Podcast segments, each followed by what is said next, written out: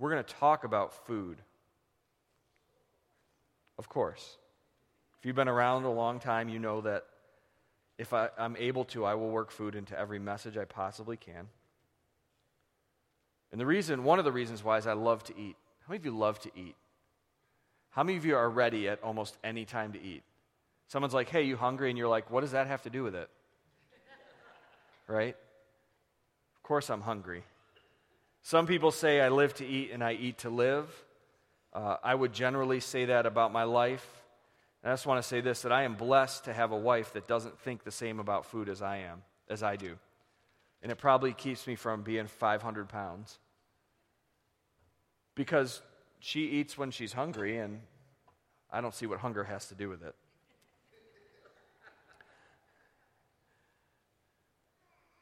I like all kinds of food. I like all kinds of tastes, but if you were to ask me to really boil it down, what do I really like? I like the junk. I like the fatty foods. I like the sweet foods. I like the stuff you're just not supposed to eat. You know what I'm saying? But the problem is this if you put garbage in, you get garbage out. Like, I can tell you the difference. If I want to come home and I want to be fully engaged with my family, I can't come home and eat five slices of pizza and, and a few chicken wings. Because what happens is I get real sleepy and I don't want to get out of I want to find a chair and just sit in the chair. You know what I'm talking about? But if you eat something that fuels your body, something that's a little bit lighter, something that maybe have, has more healthy nutrients in it, you actually might have a little bit more energy to be fully involved with your family in the evening. You eat bad stuff, you get bad results. I was reading this week about the 80 20 rule that 80% of our health is, revolves around what we eat, and 20% revolves around how much we move. Another way to say that is you can't out exercise a bad diet.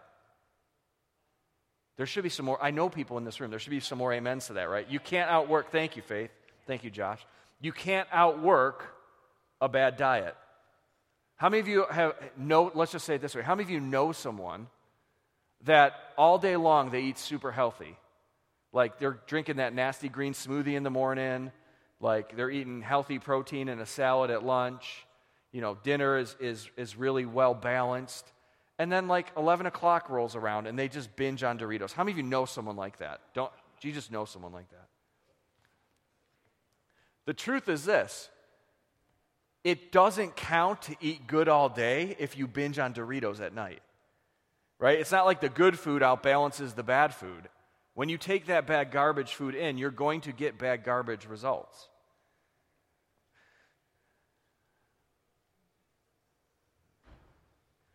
Don't worry, this is not a sermon to get you on a diet. Scripture does have a lot to say about food. All of human history and the recorded history of Scripture revolves around humans' interaction with food. Think about it this way. In the very beginning, God put Adam and Eve in the garden. He provided everything that they need to eat. He said, Eat anything that you want, except don't eat from the tree of the knowledge of good and evil. I remember one time being really bored in a meeting, and I won't tell you who the meeting was with, but I remember being really bored in the meeting, and I just started to outline a book on the theology of food. And before I knew it, within about a half an hour, I had 37 chapters named. Just by going through Scripture and talking about the way that human beings interact with food and the way God talks about food and how food has so much to do with our lives. How many of you would buy or read it? Should I write the book on the theology of food? Would it have to include recipes? Okay. How much would you be willing to pay for it? No, I'm just kidding. Um, the book of, if you think about it, right in the beginning, food. Right at the end, there's food. In the book of Revelation, we have this incredible scripture. I love chapter 19 of the book of Revelation. There's so much in it. I've referenced it over this series that we're talking about this, uh, this morning, continuing this morning. But in chapter 19, verses 6 through 8, we have this record of the marriage supper of the Lamb. Right at the very end, when God is culminating human history, when He's retrieving His people and bringing them unto Himself and unto Himself, and He's releasing all the goodness that He's planned for us. And it says this Then I heard, John has a vision. and It says, Then I heard what seemed to be the voice of a great multitude, like the roar of many waters, like the sound of many peals of thunder, crying out, Hallelujah! For the Lord our God, the Almighty, reigns. Let us rejoice and exult and give him the glory. For the marriage of the Lamb has come, and his bride has made herself ready, and it was granted her to clothe herself with fine linen, bright and pure. Last week, as we're talking through this series on ready, we talked about having our clothing washed and ready, dressed and ready. Today, we're going to talk about ready to eat. And I just think it's amazing that we serve this God that when he, when he, when he brings it all to pass, when he wraps it all up and he's, he's, he's releasing his goodness on the earth, when we're living in the reality of what he intended in the beginning, he says, Listen, I'm going to redeem even that food thing. He's inviting us to a, a wedding meal. And it's not the wedding supper of lamb. Depending on whether you like lamb, you might get excited about that or not. How many of you are lamb lovers? How many of you are like, lamb smells funky and I don't know if I can eat it?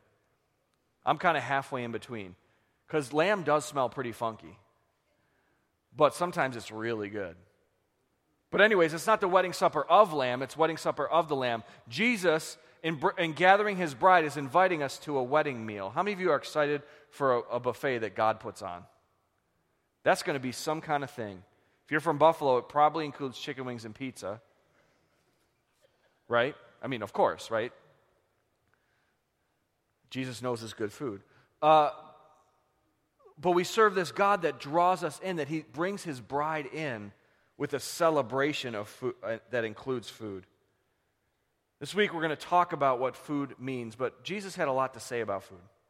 You can read it, it's all throughout Scripture. Scripture has a lot to say about it, Jesus has a lot. Just a couple highlights. First, this in Matthew chapter 15, verse 11, here's what it says It is not what goes into the mouth that defiles a person, but what comes out of the mouth that defiles a person. Jesus was talking with the religious leaders of the day, and they were criticizing him because his disciples ate without washing their hands. And now, there was, not, there was no such thing as germ theory then, but they had been instructed by God in the law to make sure that they washed their hands before they ate. And they were concerned that if they ate with unwashed hands, that it would somehow contaminate them or defile them. And Jesus said, No, understand, it's not what goes in physically, the food that goes in, but what comes out of the heart. What matters spiritually, what comes out of the mouth, that determines our spiritual state. In other words, he's saying there's something about those mindsets that lead to thoughts, that lead to words, that has something to do with our condition before the Lord. See, Scripture talks about food as a metaphor. Jesus said this in John chapter 6, verse 35 I'm the bread of life. Whoever comes to me shall not hunger, and whoever believes in me shall never thirst. But that was a hard saying for many people to hear. In fact, he, he kind of doubled down on that saying a little bit later in the chapter in verse 53. Jesus said to them, For truly, truly, I say to you, unless you eat the flesh of the Son of Man and drink his blood, you'll have no life in you. Now, let me ask you a question. How many of you have given your lives to Christ? You've come to Christ. How many of you woke up physically hungry this morning or thirsty? Right? Jesus wasn't talking about a physical hunger or physical thirst. He's talking about a spiritual hunger and a spiritual thirst. And when he's saying, truly, truly, my body, or unless you eat the flesh of the Son of Man and drink his blood, you'll have no life in you, he's talking about a spiritual process whereby he becomes what we consume. Now, it, it's hard for unspiritual people to understand this. The, the people that were there had a hard time understanding this. They're like, You want us to eat you? Like real, he said, Jesus actually said, My flesh is real food. They're like, wait, wait, wait, hold on. What, what are you talking about? He's saying, no, real spiritual food. In fact, many of the disciples didn't understand it. It was so hard for them to understand. Scripture says his disciples, not the religious leaders, his disciples walked away from him because of what he had to say. But Jesus was highlighting how food is a metaphor for what we experience in our lives. Jesus, in his conversation with the devil as the devil was tempting him, said this. He was quoting Moses. He said, Man shall li- not live by bread alone, but by every word that comes from the mouth of God. So, what Jesus is saying is listen, my presence and my word are real nourishment for your soul. That unless we partake of his presence and of his word, unless we consume it and it becomes part of who we are, whether it brings nourishment, uh, uh, whether or not it brings nourishment to us, matters to our spiritual condition. So, what does it look like to feed on Jesus? I just want to talk about it briefly for a couple minutes this morning. Turn with me in your Bibles to 1 Corinthians chapter 3. Paul is writing to a Corinthian church that is in need of instruction. He's heard some reports that things are going not so well there. He actually has some questions that they've asked him about what they should do in their circumstances. And the reason was this this was a church that was highly spiritually gifted. It was a young church, but it was a highly spiritually gifted church. God had, by His Spirit, gifted them incredibly with spiritual gifts. And yet, there was, a, there was a sense that these spiritual gifts were highlighted and did not produce the maturity in the believer that would, God would have wanted for this church. God was intending for them to grow. That's why Paul wrote them the scripture. But what this also tells me is this that the manifestation of the spiritual gifts among a people does not equal maturity. That God is gracious to even use the broken things of our lives, to use broken people. How many of you are glad that God didn't wait till you were perfect to give you spiritual gifts? I'm super glad for this. But we have a church here that is functioning very highly in spiritual gifts, but is lacking in maturity. Some of the things that they were struggling with in their city was this the city was a very cosmopolitan city. It wasn't a very learned city, it wasn't a city of university, but it was a city that was very uh, wrapped up in commerce. And the reason why is that was, Corinth was situated on an isthmus that was connecting two seas. So anything that came from like Italy and the west could go through Corinth and then go to the east, into Turkey and the rest of the Middle East. And it was on an isthmus that was so narrow that they actually built a road that you could drag small ships over. You could save a bunch of time from sailing around Greece by just going over this road. And if you couldn't drag your ship over, if your ship was too big, you could unload it, and there was a, a really well paved road to move your goods from one side to the other. So it was a cosmopolitan city in terms of commerce. But it was also a city that was very much wrapped up in the worship of goddesses and gods, but specifically a goddess that required sexual immorality to worship her. There were 1,000 temple prostitutes, historians say that were dedicated to the worship of this goddess. So it was, a, it was a cosmopolitan city. It was a city that was wrapped up in worship that had a lot to do with sexual morality. And they were struggling with some of those ideas in this city. And so Paul writes to them, and he writes them in chapter 3. He says this He says, Dear brothers and sisters, when I was with you, I couldn't talk to you as I would to spiritual people.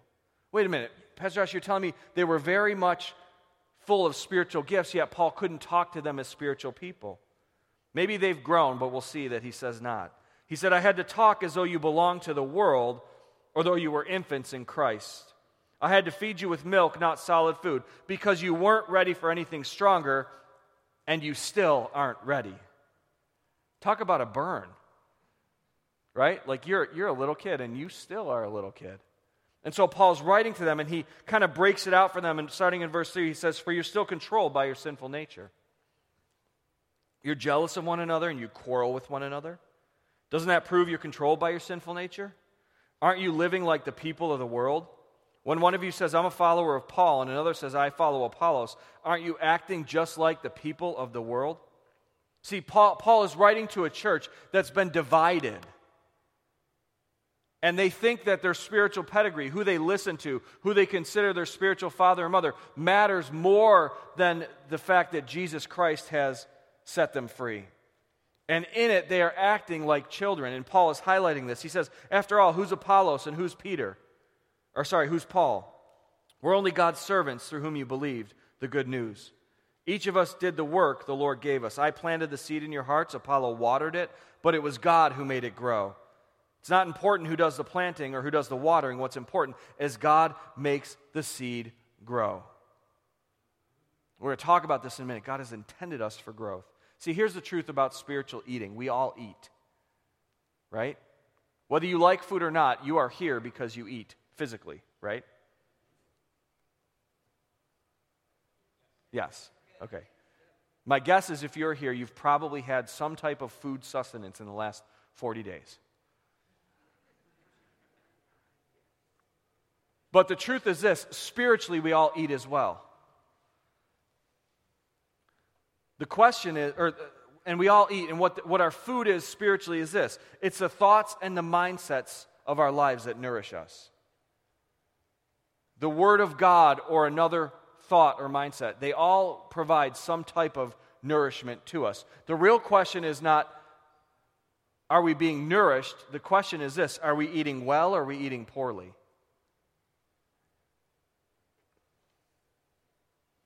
Most of us know what eating poorly physically looks like, right? If you could name your top five really healthy things that you eat, Some of you might struggle when you get to three or four. But if you could name the top five things that you eat that are not good for you, almost all of us can name, we got that list. It just rolls right in our head, right? Like we, we're from Buffalo, so again, we pizza and chicken wings, like they must be the Lord's food, but they're also probably the worst thing you can put in your body.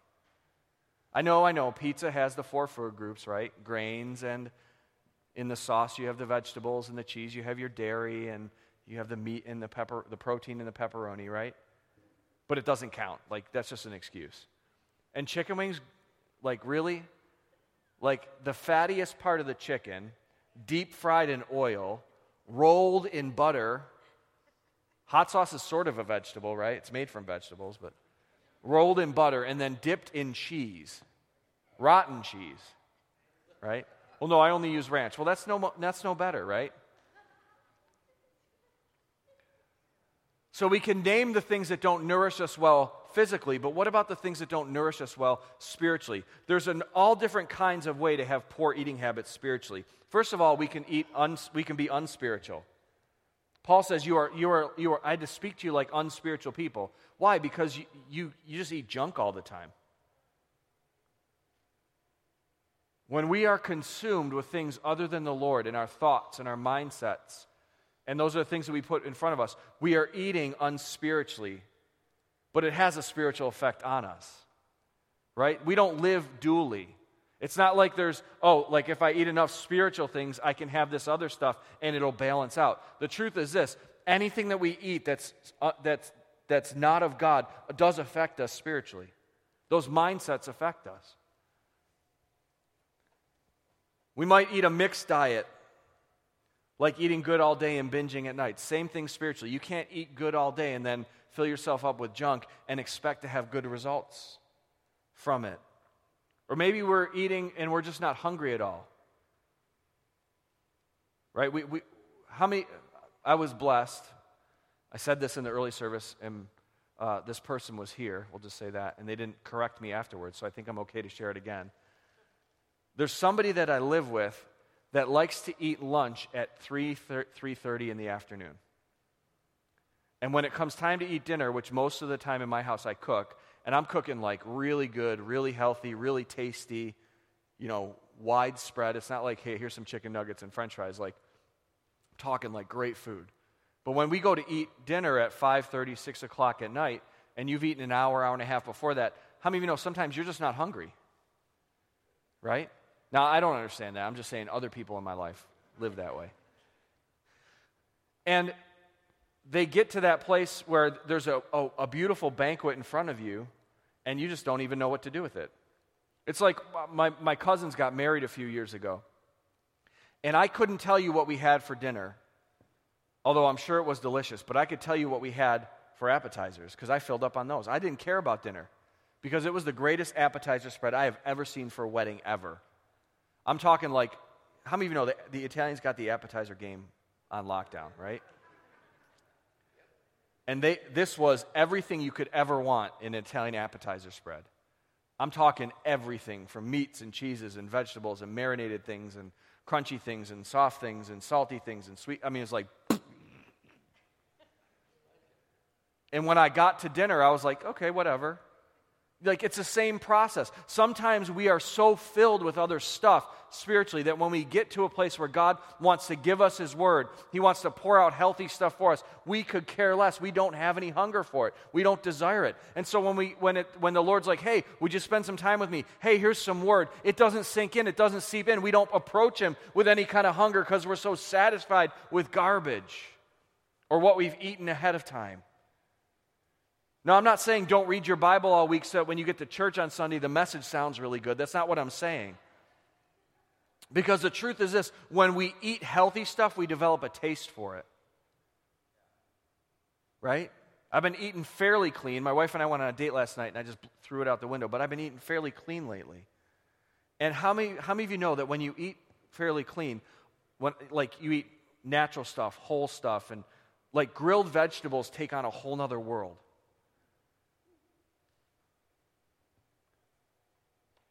You know, that, that first time that you tasted that ice cream that you like, it was like angels saying, ah. But if you eat healthy stuff, you can have that same experience with grilled vegetables. You're like, no, you can't. No, I'm telling you, you can. You're, what you have a taste for grows. And the truth is this God wants to develop our taste for Him so that we're hungry for the things of God. That the, the artificial garbage doesn't satisfy us anymore. Or maybe we have poor eating habits in this we eat a pantry diet. I don't know what's in your pantry. I, I, stock some decent stuff. There's some, you know, healthy beans and some vegetables and things like that. But most of the stuff in my pantry, the, the, the shelf stable stuff, is garbage, right? Like cakes and brownies and like white pasta. Like it's all tasty, but it's not necessarily healthy. Macaroni and cheese. You know what I'm talking about? If you got cheese that can sit in your cupboard for three years and you can pull it out and, it, and it's still doing good, it's probably not very healthy. It's aged, yeah. Usually the stuff that's aged need to be aged in like a cave or in a like a controlled environment. Anyways. But here's here like that's the natural picture, but look at the spiritual picture. Oftentimes we eat a pantry diet by going back to the things from our lives before that are shelf stable that we lock away and we go back to and feed on them when we're not getting what we need from God. What do I mean by that? We eat a pantry diet of offense. Jesus has dealt with the offense. He's called us, he, He's unoffended with us, He's forgiven us. But yet, sometimes we go back to those old mindsets and we feed on them and they become life to us. But how many of you know offense brings death? Or maybe we eat a pantry diet of the, the orphan. Before we came to Christ, we were orphans. We were far away. He's brought us into his family. He's given us the spirit of adoption. But sometimes we go back to that old orphan mindset and we, we, we consume that, and that brings us death in our lives. Or maybe uh, it's bitterness. Or maybe it's abuse. We go back to these old, we know what it is to eat the good stuff, but we go back to the garbage because we haven't dealt with it. We haven't emptied our pantry of it. We haven't developed a taste for only the good stuff. Christ has set us free and provided us a better way to live, and He's provided us with better food. Paul says it this way some of us eat an infant diet.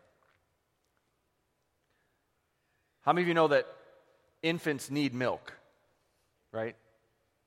They can survive off it and they don't need anything else. In fact, you really shouldn't give infants the good stuff like milk, cheese, sorry, cheese, uh, meat, other stuff. You, you really got to like wait until they're ready for it. But at some point, the milk becomes not enough, and you need to give them solid food. Now, just so you're aware, I did feed my son at eight weeks old a donut, like donut cream, and he survived, so. My wife found out very, very quickly because uh, babies have a very unique baby smell. And she walked by and she was like, Did you give him donut? Like, how did you know? But at some point, you have to transition into other healthy, solid food. None of you live on a diet of milk alone as adults. You have to eat something else. And God is calling us to maturity to eat something different. Hebrews 5 11 through 14 says this About this we have much to say, and it's hard to explain since you become dull of hearing. For though by this time you ought to be teachers, you need someone to teach you again the basic principles and oracles of God. You need milk, not solid food. For anyone who lives on milk is unskilled in the word of righteousness, since he's a child. But solid foods is for the mature, for those who have their powers of discernment trained by constant practice to distinguish good from evil. God is calling us to mature. The scripture that we read in 1 Corinthians chapter 3 says, What's important is that God makes the seed grow. You and I were made to grow into maturity with God. But Paul says here, you're not ready and you're still not ready. What are the indicators that we're not ready? Or that we're spiritually immature? The indicators that Paul talks about throughout most of the beginning of Corinthians is what he describes here being controlled by our sinful nature. Just outright sin.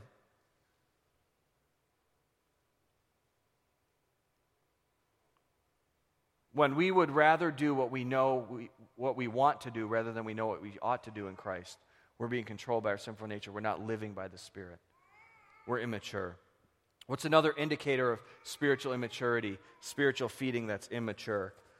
Jealousy and fighting. Paul says you, you are jealous of one another and you quarrel with one another. There's divisions among you, among us. Now, what does that look like? I believe that when we are immature, we're susceptible to divisive spirits. In the world right now, there are divisive spiritual forces that are looking to bring destruction to our lives by dividing people.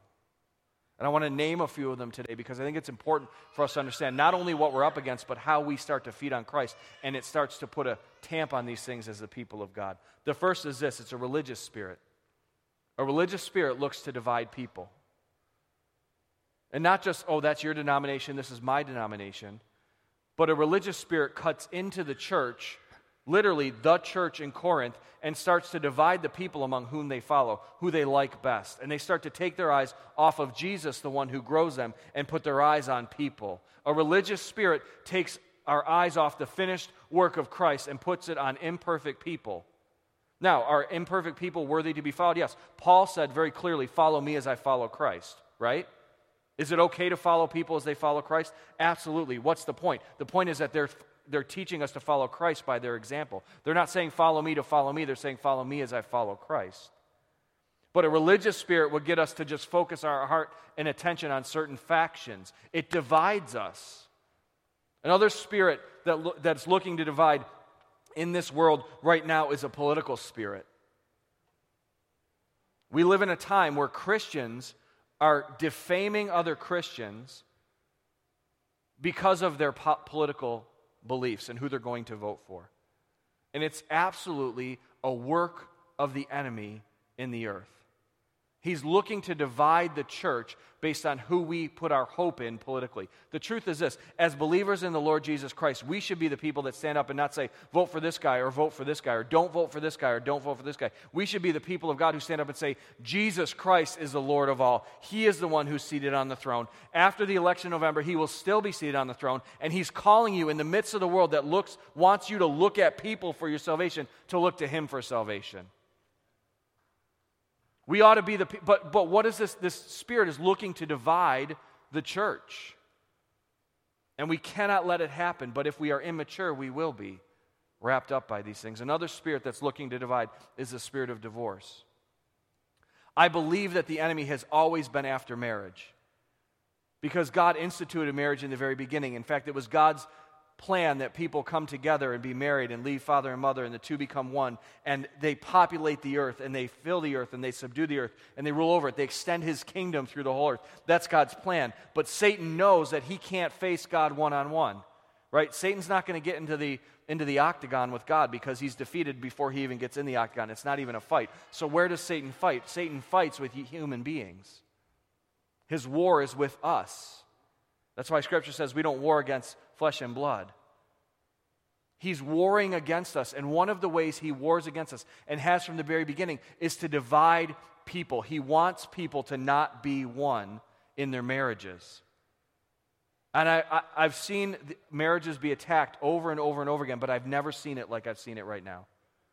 There is a spirit of divorce that is wreaking havoc all throughout, even the church, to bring division in. And so we entertain some of that old living, that bitterness, or that anger. We, we think we've dealt with it, but we leave it on the shelf. And at some point, we just start to entertain and feed ourselves with it. And that spirit that we cooperate with comes in and it brings brokenness because we're feeding on it.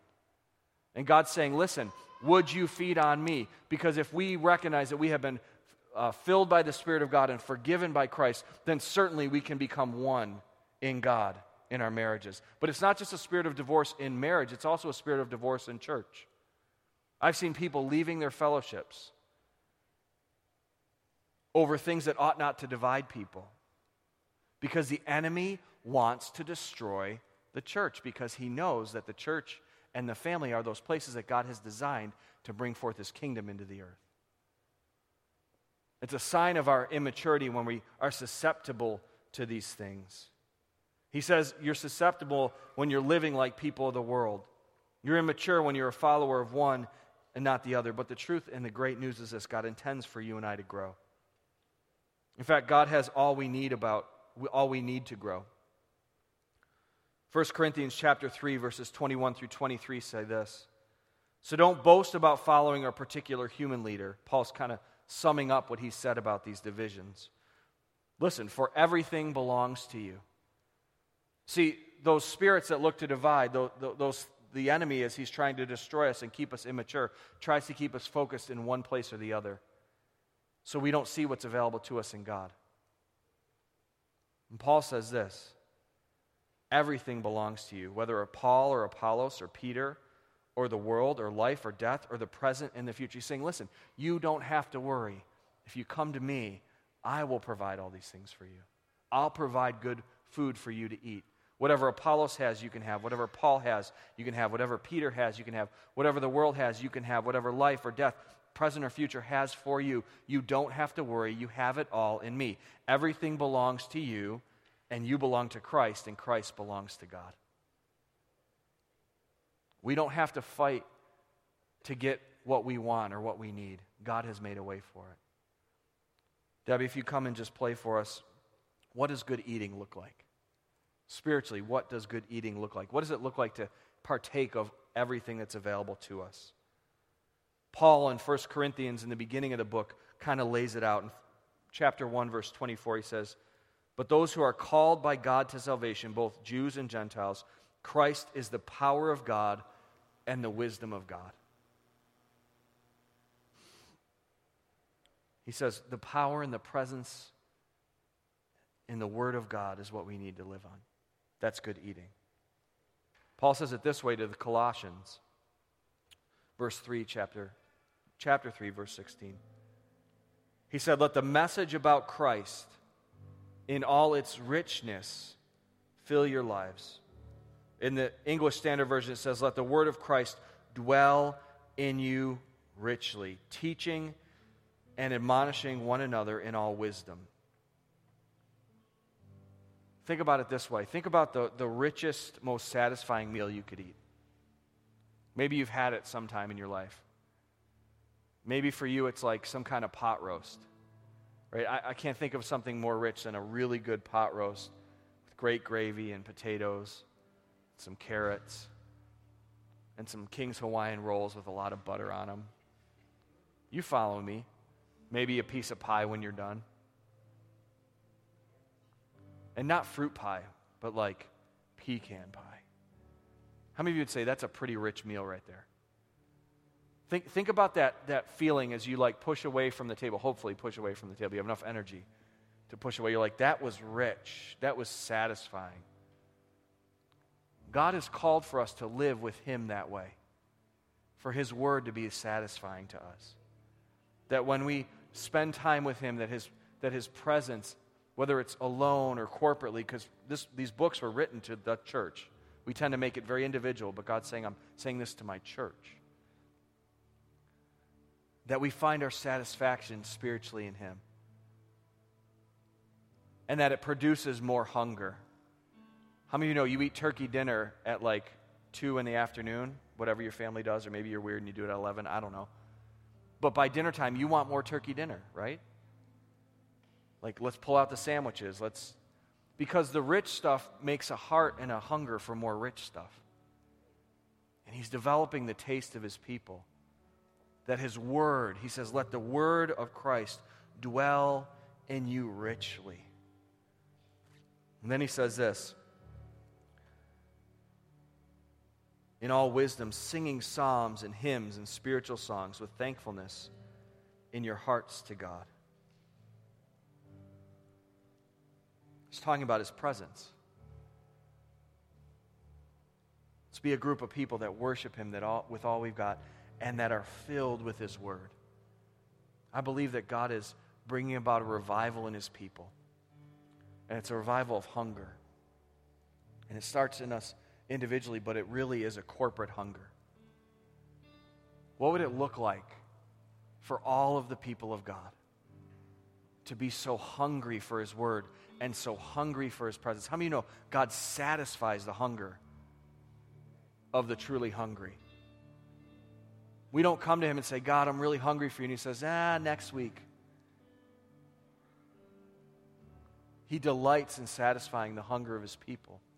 And I believe he's bringing us as his church to a time where our hunger for him is like no other time. We've seen what it looks like in the world before. When, when God's people experience revival, what happens? It's not just that people start to jump around and hoot and holler and roll around in church. It's not just that the churches become full. When God produces a divine hunger in his people and his people respond to it, they grow into maturity. They don't just have this flash in the pan of spiritual gifts, but they grow to maturity in such a way that it bursts out of the doors of the church. If you read about what happened in the revival just a few uh, miles from here in Rochester, New York, the entire society changed. Bars were shut down because there was not because somebody said, hey, you should shut the bars down. It's because nobody wanted to drink because they were so satisfied with God. I believe He's calling us as His people to not settle for anything else. And if we will meet Him with the hunger that we have right now, He'll start to give us a taste for the real. He'll start to produce a hunger in us like we've never known before for His Word and for His presence. And I believe that it will change us. It'll grow us into maturity, and He'll show us the all things that we have available in Him. If you're hungry like that, or you want to be hungry like that, you want to say yes to that stirring within you. You want to be ready to eat and to consume the Word and the presence of God like never before. Would you just stand as a mark of your desire for the Lord this morning, this afternoon? Jesus, we thank you that because of what you have done, because you are causing the seed to grow, that everything, and because we belong to you, that everything belongs to us, because you belong to God our Father. And so we ask that you would produce a divine hunger in us to make us ready to eat the things that you have for us. That we would desire to consume your word. We would desire to consume your presence like never before. That we would become hungry only for the things that satisfy, and that our, our desire and our taste for the things of this world would pass away, that you would grow us into maturity by your Spirit and your word. May your people become ravenous and only satisfied by your word and your presence. In Jesus' name, amen. Amen. God bless you as you go. I pray that you become more hungry and more hungry and more hungry and more hungry for the word and the presence of God. Jake.